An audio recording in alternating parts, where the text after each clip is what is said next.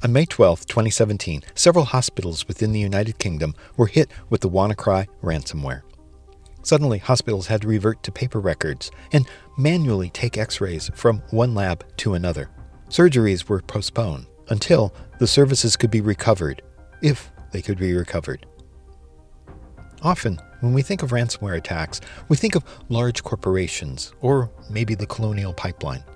Yet, hospitals, they've been victimized too, even in the United States.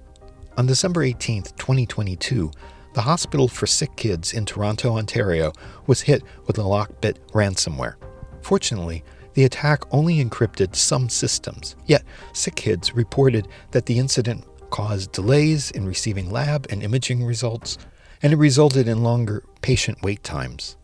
And if you've ever had a sick child in your arms, delays, they're not good. And the Hospital for Sick Children says it's dealing with a cybersecurity incident that's affecting several network systems, including some of their phone lines. Sick Kids says a system failure called the Code Gray went into effect on Sunday night, prompting the activation of the Incident Command Center. The hospital says patient care is unaffected and there's no evidence that personal or health information has been impacted. Chopper 24 is above the hospital for us this morning, giving us that bird's eye view. Officials say third-party experts have now been called in to help resolve the situation. This attack was diabolical. To attack a children's hospital is just beyond the pale. Then, on New Year's Day, the Lockbit ransomware gang released a free decryptor for the Hospital for Sick Kids, saying one of its members had violated the rules by attacking a healthcare organization. Our Sick Kids Hospital is recovering from a second cybersecurity incident in recent weeks. This after being offered a solution to its problem from the very people that carry out these kind of attacks. Understand that Lockbit is a ransomware as a service provider. In other words, the operators of Lockbit create and maintain the product and then sell it to others to use. To make money, Lockbit operators keep up to 20% of all the ransom payments, and the rest goes to the affiliate. Apparently, the attacker behind the Sick Kids attack crossed some ethical line. So, ransomware typically gets on the network through phishing attacks. The point is, once it's on the network, which in many cases is logically flat, what's to stop it from infecting everything? And with the introduction of new IoT devices, some of which the IoT department has never seen before, it seems that the risk of malware getting on the network might be even higher. This, then, is the story of increasing risks of IoT devices to healthcare organizations and what those organizations should do to mitigate them. I'm Robert Vamosi. This is Error Code.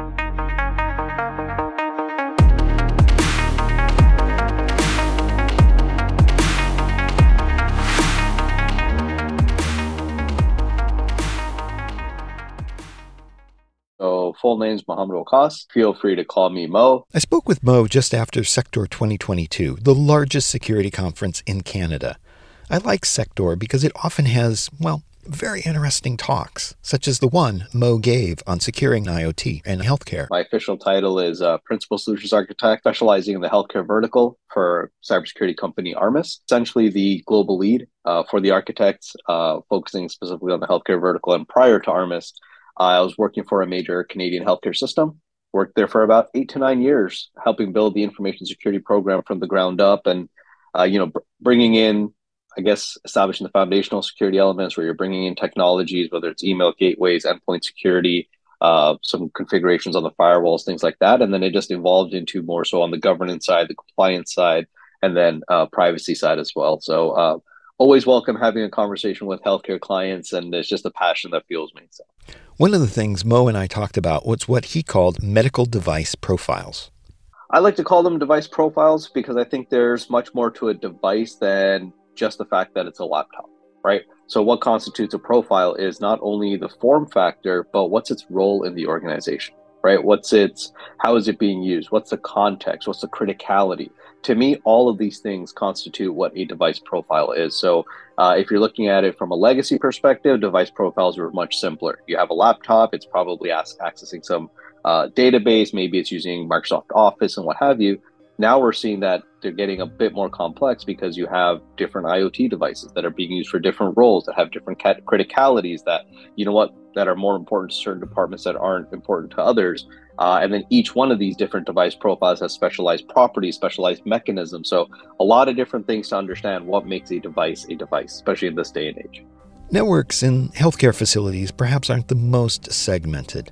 Now, with IoT devices, it becomes worse as these devices are added to an open network, often without the IT administrators knowing. So, from a device profile perspective, they are probably the most diverse device ecosystem that we have.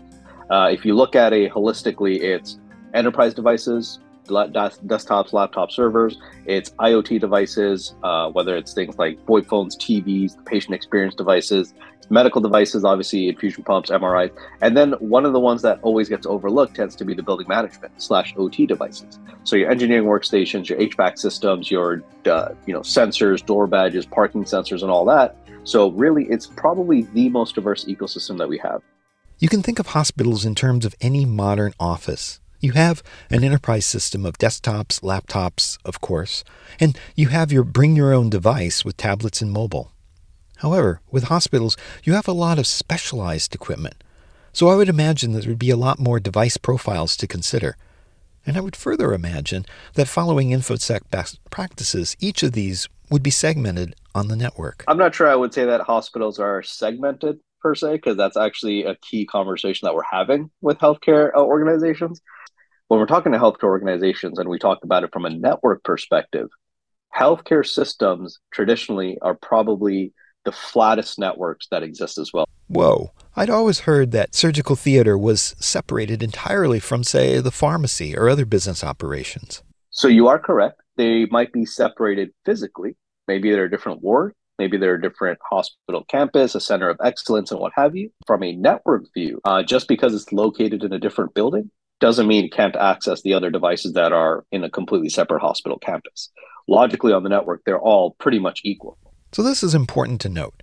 Logically, all the devices, whether the cash register in the pharmacy or the MRI used for patients, ultimately they're all on the same network. Uh, there's no security rules between the medical devices and the enterprise devices. They're pretty much just all accessible to each other. And that's why we're seeing in the industry when there's a cyber attack, all the healthcare systems get taken down because it can infect, let's say, an HR person's laptop, and it can very easily laterally spread to the EMR uh, application servers. It can spread to medical devices. It pretty much has full access on the network. So that's why I mentioned that. I'm not sure if I would call them segmented from that perspective, but absolutely would definitely say they're diverse.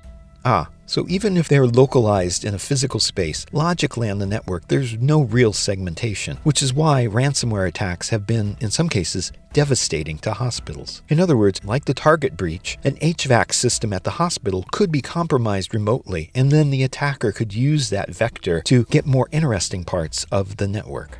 Even if I'm in a uh, physician's clinic and I get infected, I can very easily, as a uh, as a malware or uh, a uh, attacker very easily move over to the main hospital campus and infect that entire network as well. So that's that's the the two views physically separated, but logically they're all together.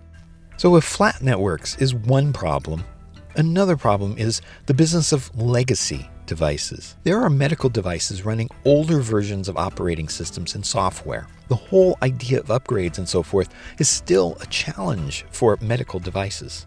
Yeah, absolutely. So th- this is where it gets interesting because I think there's an angle of this that people aren't privy to. So you hit the nail on the head. One of the biggest challenges with healthcare is the fact that hey, they're running legacy operating systems, and they can be for a few different reasons, right? Basically, every device in a hospital has to have an operating system, either an RTOS or a mainstream operating system. The problem is, as we discuss further, updating those systems once they've been certified by organizations such as the FDA and other regulatory bodies makes it difficult for the IT staff to stay on top of patches. Mo provides an example. Let's just take a mainstream operating system. Let's ignore the proprietary ones. So it's running Windows XP, right? Now, one of the things that vendors do is they certify it as is. So this medical device, we are selling it to you, and it has the exact parameters and configuration, even from an operating system perspective, that this application can run on. Now, you're not allowed to install any patches. You can't upgrade the operating system because you know what? We can't guarantee that it'll work as intended. It may cause patient harm. It may cause some, you know, so there are a lot of different implications and the criticality and the severity of that is very high. So do not make any changes to these devices. So you're kind of handcuffed with those. So that million dollar MRI, it might be running Windows XP. Why? Because when it went through certification, that was the OS of choice. Well, it's been several years now, and in fact, Microsoft has discontinued its support for Windows XP. Yet, that's a million dollar MRI machine still running a version of it that it had when it was certified. And there's the other part the vendors themselves don't necessarily run with the latest version of the OS at the time they go for certification. And I remember in my previous life, when we were pretty much talking about Windows 10 is when we had a vendor come out and say, okay, guys, we're now certified for Windows 7. And it takes them years to go through this process. It's crazy, I know, but there's also a business side to consider as well. It costs money to keep these devices updated. In most cases, you'll have to buy a brand new machine. Now, from the challenges of a security team, I recall I was on a I was uh, working with the pharmacy department, and we said, hey, there's a massive security initiative to go through the hospital and make sure, hey, we don't have any outdated Windows XP systems or anything like that. Now you have these massive drug cabinets. They're dispensed throughout the hospital, not only pharmacy, but your ER departments, etc. So let's say there's 20 or 30 of them. Now the pharmacy department comes back and says, well, we can't upgrade it. We talk to the vendor. We can only replace them. To replace each one is 100,000. Now we have 30 of these. It's going to be $3 million. So this is a mandate from the security department. So hey, security department, are you going to pony up the three million? Because we're not going to spend that three million. It's it's not broken for us. Totally different conversation at this point. Security team doesn't have three million to upgrade 30 devices. So now it becomes a lot more about okay, compensating controls, figuring out how we can secure these devices. But that cost factor, I think, is an element that's missing from the conversation with security teams that they just don't understand as fully as they should. So I'm curious, how did this get locked into the medical device industry where you have to be certified and then you can't touch it? You can't update it. Where did all that come from? I always thought it was an FDA rule strictly in the United States, but it sounds like it's actually more universal than all of that. Yeah, I think uh, that's where the core of it may have started, but I think that's been stretched out now. Uh, looking at it, just putting kind of my, my vendor hat on, if I have to consistently dedicate resources to testing end to end every single type of configuration change or patch or operating system update that comes out, that's going to drain my resources, right? I need my teams to figure out how to do things better, more efficiently, not necessarily testing every two to three weeks that Microsoft releases a patch. I also don't want to be on the hook to say, yep, this is certified, and then something goes wrong. So there's a lot of liability that'll end up on the vendor if they certify something and something actually goes wrong. So from that perspective, I think vendors go through rigorous testing with the initial configuration and they say, you know what, this works. Uh, we don't want to touch it because I'm not going to spend another three months, six months, a year trying to certify it again just to have that configuration update yet again. It, it's just I'm always chasing that certification process. So here it is, as is, minimize the liability, but then also guarantee the functionality of those devices. So you can guess where this is going when it comes to introducing a whole variety of new IoT devices.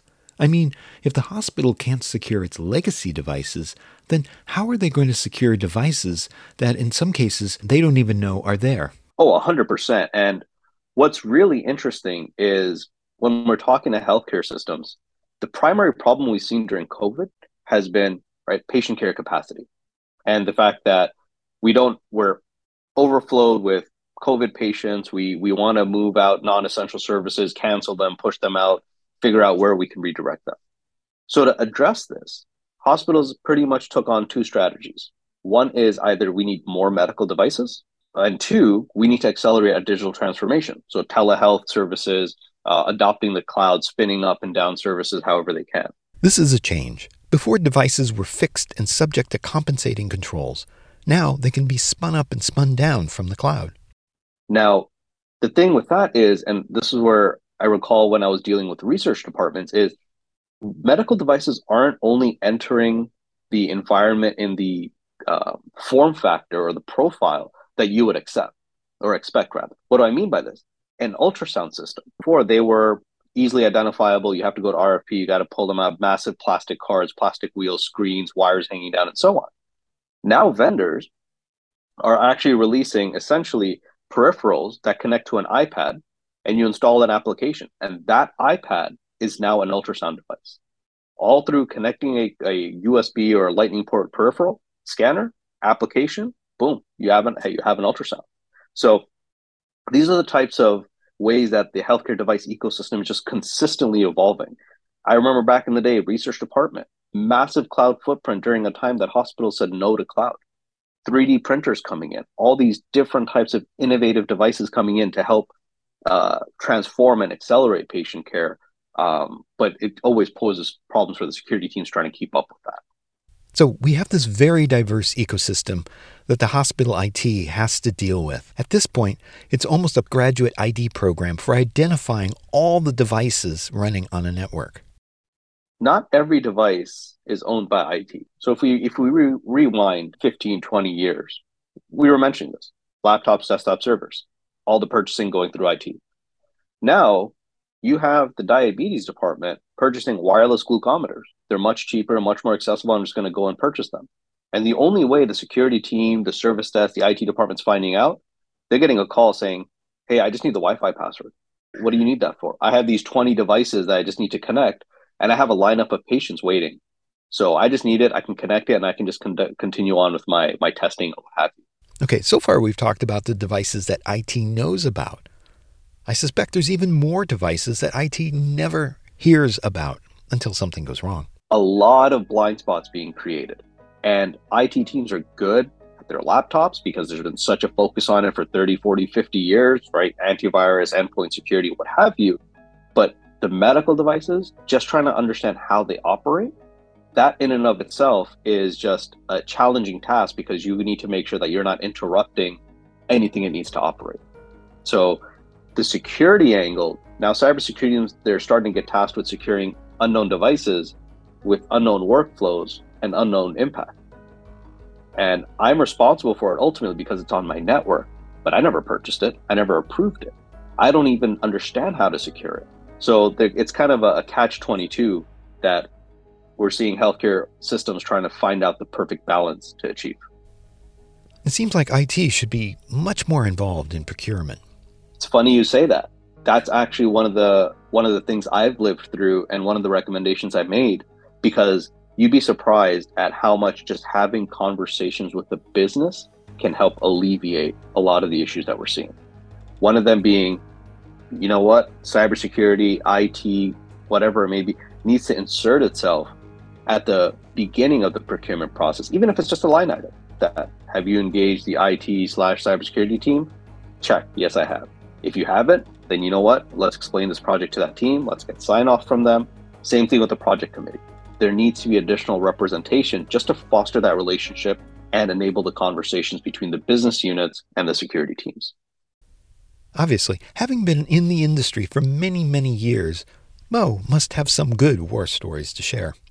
That I do. There are, so I'll put it this way I'm not going to mention names. What I'll say is because I've done a lot of consulting engagements, I've engaged a lot of healthcare clients. Uh, the anecdotes that I have, I'm not going to say they're firsthand from working at the organization because you can look me up on LinkedIn and find out where I work. But I think first and foremost is always going to be ransomware at the top of the list, right? Ransomware became mainstream, especially WannaCry uh, 2017 and what have you, which in my opinion, for the cybersecurity industry, was a good thing in the sense that it became top of mind for everybody. Not only the IT teams, but board members, CFOs, presidents. They had such a major focus and prioritized cybersecurity. It really uh, catapulted us forward than trying to manually have those conversations with teams that simply didn't care or weren't interested why are you having this conversation with me? The board doesn't care. This is your job. You take care of it. Unfortunately, it takes a few headline ransomware attacks to get more resources for the IT department. Sounds like hospitals are no different. Ransomware is interesting because hospitals can invest millions of dollars in technology, and the weakest link will still be a person opening an email. And this is a nurse on the unit. This is a physician that, you know what, they're not as uh, familiar with certain technologies where it's December, somebody sent them a Christmas card, let me open it up and see what it is. Right? Phishing emails are getting much more creative. So We've had somebody just browse a forum and one of the ads on their sites ended up loading ransomware and poof, the hospital's down. And when you see the amount of resources that get dedicated to resolving a ransomware incident, it might only be in the headlines for a day or two because you know what? Hospital services were back up in a few hours or after a day.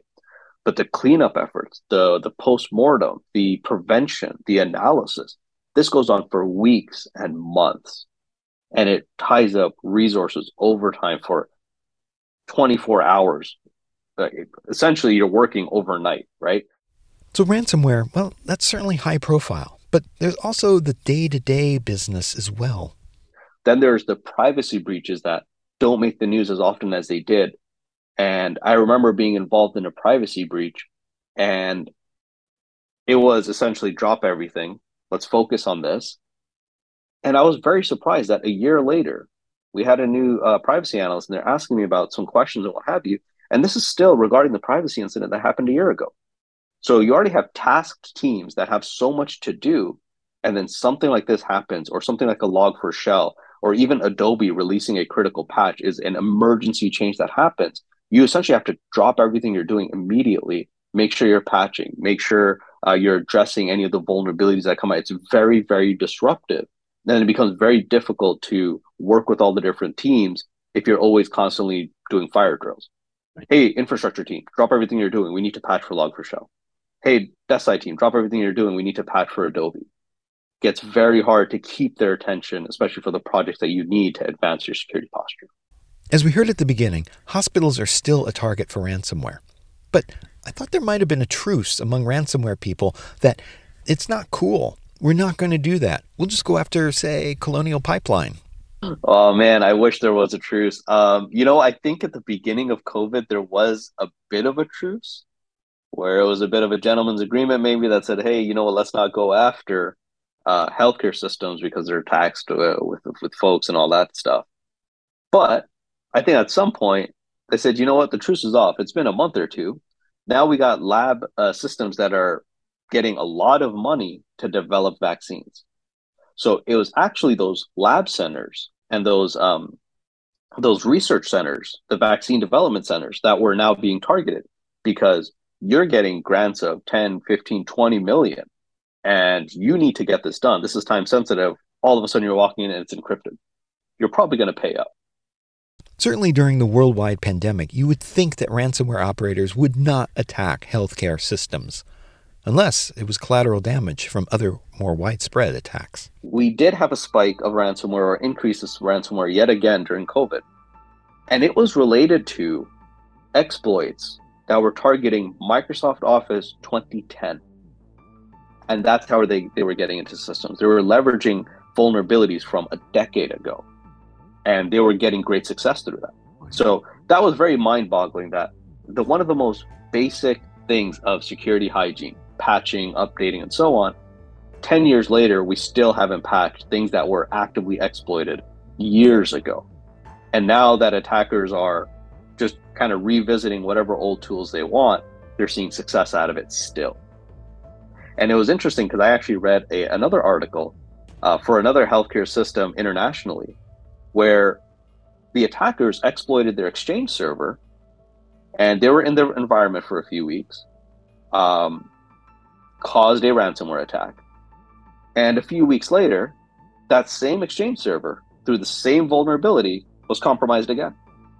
So you have a healthcare system that was attacked, never bothered patching or what have you, maybe they got sidetracked. I'll give them the benefit of the doubt. But the fact that you got exploited twice for the same exact thing, that's unacceptable. So, WannaCry affected systems in the UK because they were running Windows 7. How common is that? Honestly, if I went into a healthcare system and I didn't find any old PCs or old pieces of software, uh, eyebrows raised, there's something definitely wrong here. That is the expectation. Whenever I go in, you 100%. I am putting my career on the line, I'm putting my money on the line, whatever it is. You will always find legacy systems. Um, now, what's interesting here is you're absolutely right. Uh, WannaCry wasn't only Windows XP, it was Windows 7, and it spanned that entire uh, the Windows uh, operating systems at the time, including servers and so on. But when I go into healthcare systems, they spend a lot of resources trying to keep up, right? We got to give credit where credit's due. There's a lot of efforts here. And they will migrate all their servers for Server 2003, Server 2008 to Server 2019, whatever the latest version is, but they're migrating what they know about. When I do an analysis in their environment, I'm like, hey, I know you guys spent dedicated all your infrastructure resources for six to nine months just doing this. But we just found 15 to 20 additional servers running Server 2003. Oh, well, that turns out that's an application server that the vendor migrated off of, but we never, we didn't know about it. The vendor never decommissioned it, and it's just been running. Right. So, how do hospitals keep up with the vendor changes, or if that vendor goes out of business? This starts to get into supply chain issues, I would think. So ignore the cost element of this, right? All the technical debt that's created. Just looking at it from a vulnerability perspective, that is huge. That is huge. And that's the thing that I think healthcare systems are now starting to realize is all the efforts we've been doing, these aren't assets that we know about. But there are a ton of assets out there, and the majority of the network now are assets that they don't know about. When I spoke with a healthcare system, hey, give me an estimate. How many assets do you think you have? eh, 10,000, maybe 15. Okay. You do an asset discovery and they find out they have 100,000, 150,000. So it's not we're undershooting it by, you know what, we're off by 10%. No, you guys are off by 60, 70, 80%. And that is a big problem. So we've talked about the legacy systems that are in the hospitals today. But now IoT is bringing in new technologies. And so you have the challenge of having like Zigbee and Bluetooth low energy. Are hospitals attempting to incorporate that? Or is this a phone call to the IT department? It's like, hey, how do I get my Zigbee to cooperate? And you say, we have Zigbee? Uh, more often than not, that's the phone call to the IT department. I think we've we've gotten to a point where healthcare systems, mm, let's say five years ago, very resistant to change. But now what we're seeing is the speed of innovation of devices is starting is meeting the speed of adoption of hospitals. So here's where we're going with all of this technological modernization, the promise of the future. Sadly, we've seen how this doesn't always turn out the way we think it does when IoT is involved. So now, the tricky thing with hospitals is there's a lot of talk about smart hospitals, that we're building a new center and it's going to be completely smart. We're going to integrate all these things, Amazon Echoes and smart things automatically doing X, Y, and Z, pharmacy robots delivering drugs, and so on. Well, that innovative mindset isn't always mapped to a security infrastructure or security by design approach. And the, the, the tricky part here becomes is that because these are such large transformational projects, you're having a lot of new devices, a lot of innovation transformation happening all at once. So instead of doing it over time, like let's say a bank that, you know what, we're going to move to this smart kiosk system, this smart IP camera. Those are a large number of devices, but a single type. Hospital transformation projects, you're looking at 150 new types of devices in, in addition to the volume. So the adoption rate um, is re- real for healthcare systems and security teams were dealing with a very legacy uh, frame of mind for healthcare systems all of a sudden are dealing with a very accelerated, innovative mindset, which is good for patient care, great for patient care delivery services, but we need to be able to equip our security teams to be able to keep up with that. And right now, that's a challenge that we're seeing. And this modernization process, it's already happening. If hospitals were frozen in time until recently, today they are liberated. And so IT needs to be part of that conversation. And what I talked about in my presentation uh, was there's a lot that can happen today. There's a lot of information available, but security teams don't know where to get it from. And that's where the business discussions come into place. If you look at the clinical engineering teams and the biomedical teams that are responsible for these medical devices, right?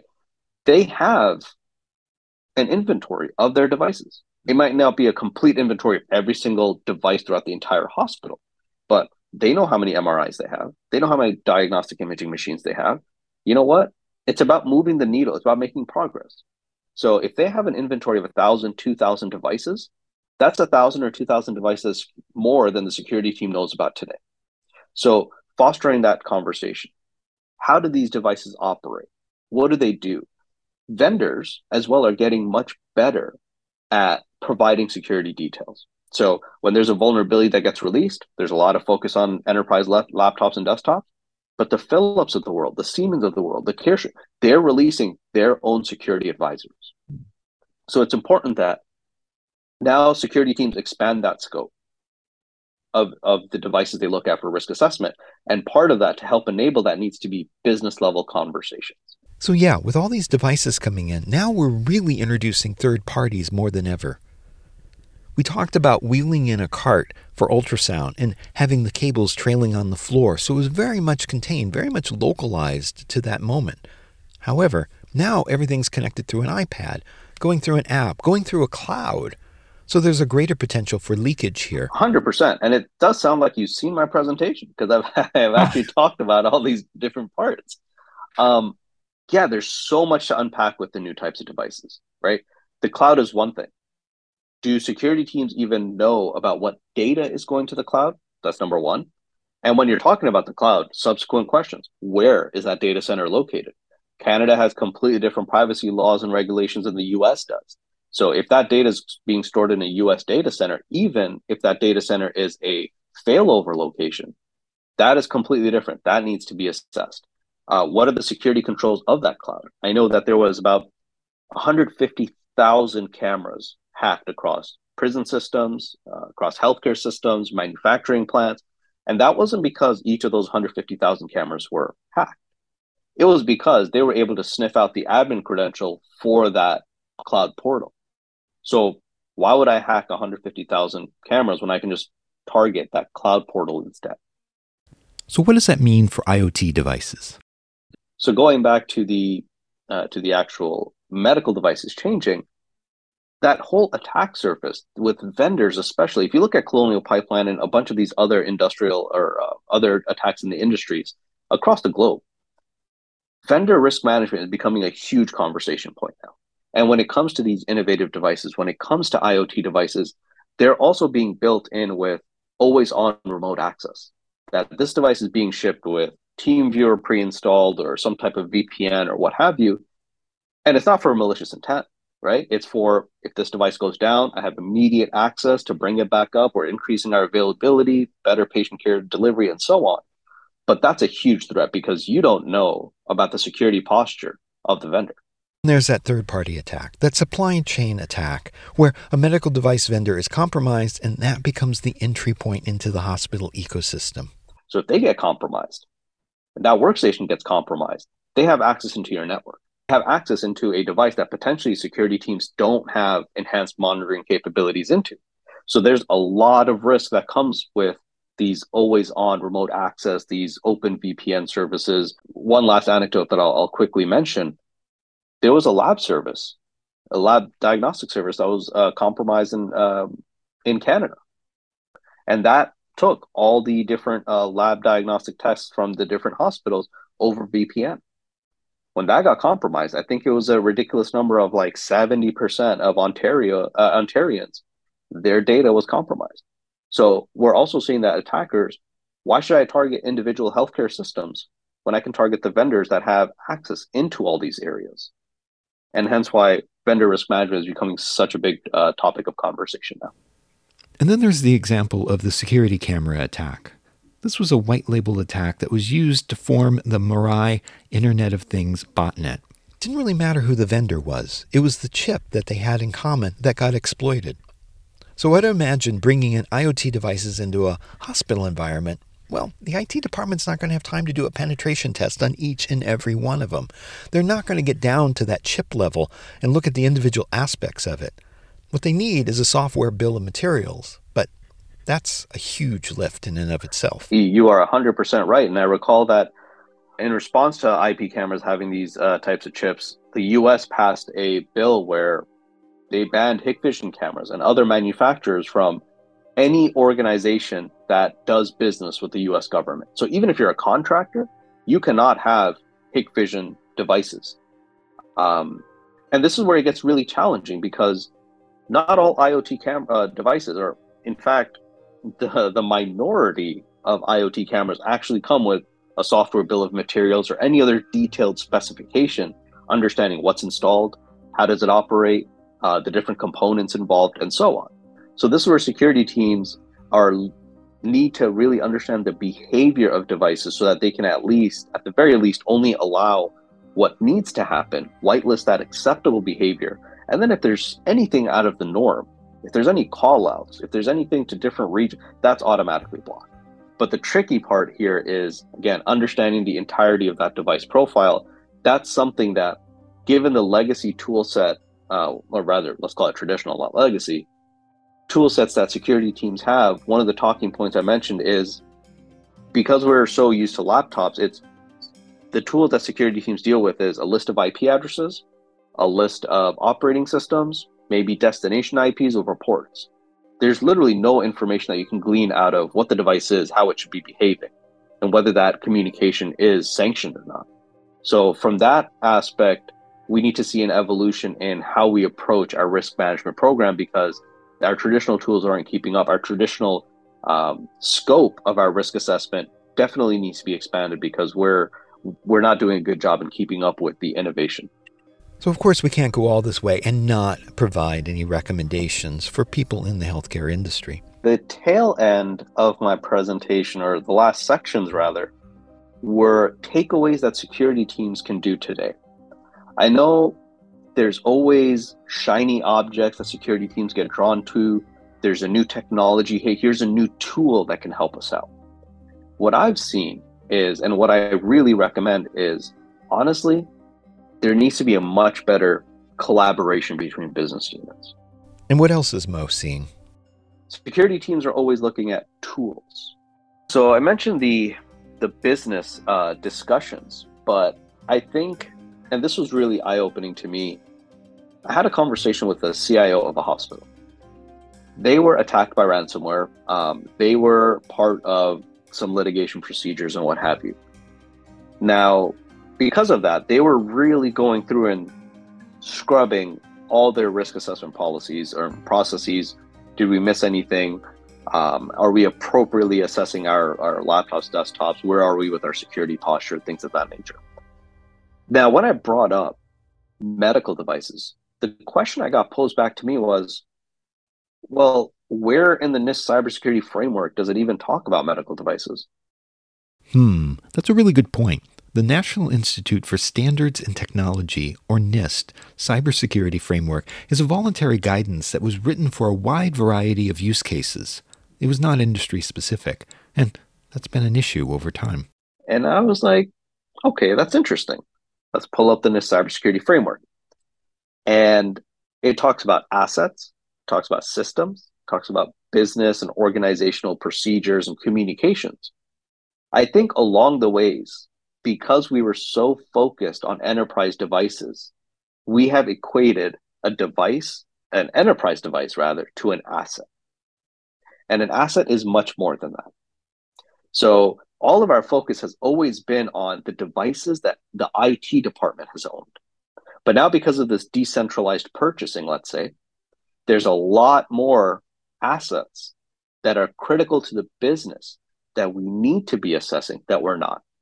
So when I went back to that discussion, I said, well, nowhere does it say a enterprise device. It is talking about a system. What constitutes a system? You can have a server. But what about all the different medical devices that are calling home to that server? What about all the switches that are involved in transporting the lines of communication? What about the central workstation? So if you look at a system, you really need to zoom out to every single component, managed or not, that are part of it. Fortunately, NIST has produced additional guidance that is industry specific, including one for healthcare. And then I did some additional research, and there's a, another publication that came out, the NIST um, 800 66 uh, revision 2, which talks about implementing this, the HIPAA rule, the HIPAA security rule specifically. And revision 2 just came out in, in July. What I loved about this is the fact that when we're calling out devices with PHI, it keeps the scope broad. It literally calls out medical devices, IoMT devices, um, mobile devices, wired, wireless, as well as any other device that's processing electronic PHI. So that uh, argument or point where, well, it's not a enterprise device, well, it's not a medical device, well, it's a device that's processing PHI. That can come in the form of a tablet. That can come in the form of uh, form of a mobile phone, a Raspberry Pi. It doesn't matter. It's processing PHI, and therefore, it needs to be under a certain level of scrutiny. And that publication, I love the fact that it's so specific to healthcare. But then there's other other publications that are specific to IoT, to OT, and so on. So the cybersecurity industry, we need to get away from just using the cybersecurity framework for enterprise devices. There's a lot of special publications that have been released to keep up with all the innovations that's happening around us. We got to be better at keeping up to date with those as well. I agree. And I know Mo has done some work with autonomous vehicles, and that's another life or death industry as well. You don't want to be on the freeway and have your car reboot or have something bizarre happen to you. The same way, you don't want to be in a surgical theater and have the devices change on you suddenly. Oh man, I remember when I was doing that thesis uh, or research paper for uh, IOV, Internet of Vehicles, and uh, I was looking at attack models and making up uh, essentially some of my own where I, I noticed some vulnerabilities and what have you. And IO, IOV or Internet of Vehicles, it is such a it seems like it's pretty advanced, right? We got uh, the Tesla of the world, automated driving, and all that, but really we're only starting to scratch the surface. And I remember I was sitting in uh, an ethics class, and professor just raised a point. He said, "Hey, if there's a an elderly person on the sidewalk and there's a a five year old kid in front of the car and the car has to swerve, which way does it go?" And it was just like just that just blew my mind that we have scenarios that will arise where a car has to make a decision. And these are decisions that humans can't make, but we're expecting the cars to make it, right? And that, where does AI come in all of this? How does the AI get fed? How does it get developed to be able to even make a decision like that? So this whole time that you and I are talking about device profiles and things of that nature, we haven't even touched the AI side of the house, right? Because AI is also getting integrated with some of these device profiles. Um, we have a hospital that we spoke to in uh, in Mexico, and they were going to leverage Amazon Echoes um, and you hear about certain use cases where, you know, Amazon Echoes connected to the nursing station. Hey, nurse, can you get me a blanket? Things like that. But what they were doing was, we want to hear the patient's voice and do analytics on it and AI modeling so we can understand the pain threshold, which was interesting because obviously a pain threshold of three to me, you know, might be a one to you. What's a nine to you might be a 10 to me. So they wanted to leverage AI to standardize the pain threshold so they can elicit an appropriate response. But then the question becomes, well, what if it's actually an eight, but you AI triggered it as a two, and you're getting to it, right? So there's all these different questions that come about uh, when we're talking about these types of devices. So I think it's really, really cool. Uh, Internet of Vehicles, smart devices, and what have you. I think we're only starting to scratch the surface on what we can accomplish with it. Um, I'm very, very interested. I, I don't even know if I can comment on how the security teams can come up because there's so much creativity behind this innovation and security teams are just like i'm sure i'm not the only one where it's how do you even think of that what do we even secure um, when it when it comes to all this stuff and the tricky part is right you've you've heard the saying i'm sure the hackers uh, security people have to be right 100% of the time the hackers only need to get lucky once yeah. yeah there you go right so it's it's it's it's really incredible how how innovative the hackers are. To be honest, right? So, and just to stay with auto for a moment, San Francisco is crawling with Waymos, Zoox, and all sorts of autonomous vehicles. One of the revelations from field testing is that Google announced fairly quickly that their LiDAR devices were fixed and pointed directly in front of the car in order to sense objects up ahead. But in San Francisco, you've got streets with 17 degrees of inclination. So, LiDAR, they weren't pivoting up and down the way the human eye would and the human brain would. So, these cars were literally blind because they were fixed. They were staring straight ahead. In most cases, they weren't seeing anything. So, that's a bit of testing that's necessary. We can talk about the trolley car problem in a classroom, but getting out onto the streets and trying it, that's necessary too. And getting out into reality, they encounter these and other problems which you and I probably wouldn't think of in a classroom or in a whiteboarding session. So, getting back to medical, it gets scary when you think that you have to train an AI for, say, the automatic robotic delivery of medicines in a hospital. you're going to have to use human beings in those tests at some point. And, well, the outcome may not always be successful. Yeah, and I think that's the part that people may not realize when it comes to uh, healthcare, whether it's on the medical side of the house, whether it's the technology side of the house, is that there needs to be a lot of testing.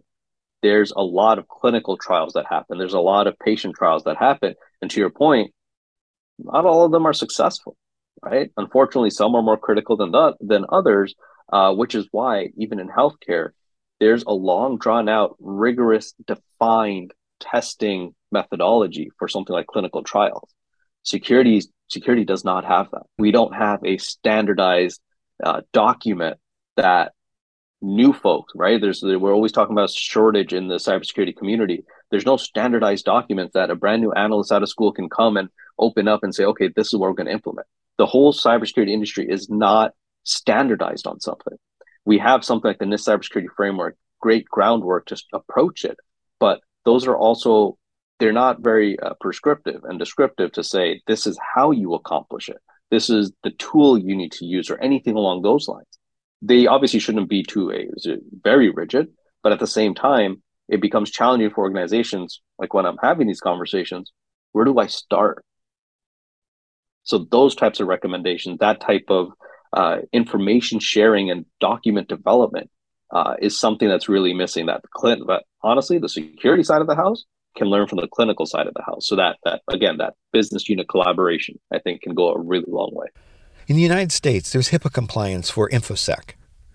Is there anything equivalent in the EU or any other areas of the world that are addressing medical cybersecurity? Yeah, so I've definitely seen of uh, regulations and papers, but a lot of them were based on NIST mm. uh, because I think NIST is probably one of the better documents that we have out there. What I will say, the trend that I really love talking about is if we move aside from the, the framework for a second, we talk about legislature, right? Uh, there's the U.S. coming out with the Patch Act there's uh, and the Patch Act being that it's mandating cybersecurity, uh, sorry, medical device manufacturers to uh, implement and have sec- cybersecurity provisions for patching their devices, for maintaining their devices from a cybersecurity perspective. So now the onus is now on medical device manufacturers that if you're developing a device, you need to develop it with cybersecurity in mind, with the ability to patch it post production, uh, with the ability to, uh, with the processes defined to respond to a massive vulnerability disclosure. And this really works to the advantage of cybersecurity teams and healthcare uh, delivery organizations because I'm getting a lot more information now and a lot more support now for cybersecurity incidents and issues in the industry than I was before. At the time of this recording, the Patch Act was an active bill within the United States Congress, and one that would have helped healthcare providers by requiring medical device vendors to support their devices by updating them. The bill passed the House of Representatives with strong bipartisan support, but the Republicans in the United States Senate defeated the bill, even when it was included in other legislation. Republicans again stripped it out of the larger bill. Because the two year term of the 117th Congress has now expired, the bill is now considered dead, unless someone in the new 118th Congress, starting in 2023, introduces it once again. The likelihood of that, however, is not great. This really is not good for the healthcare industry. Requiring something as small as software bill of material for every device in a hospital, that would be huge.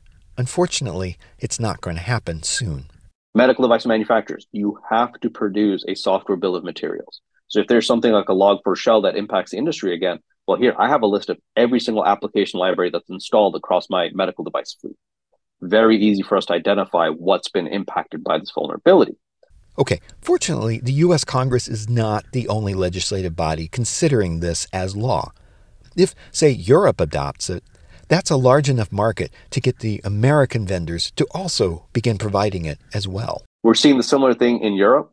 We're seeing it across the globe. So globally, we are seeing uh, governments step in and, and propose and pass bills that are centered around cybersecurity for not only healthcare but critical infrastructure as a whole. And that's that's probably the boost and the kick, to be honest, needed for manufacturers, for all these different industries that again were hands off that hey cybersecurity is your problem but i'm not going to do anything to really help out because i'm certifying it as is it's really a wake up call that now you guys are responsible and you guys need to be part of the cybersecurity effort across the world. I'd like to thank Mohammad Waqas for talking about his experiences with IoT and healthcare.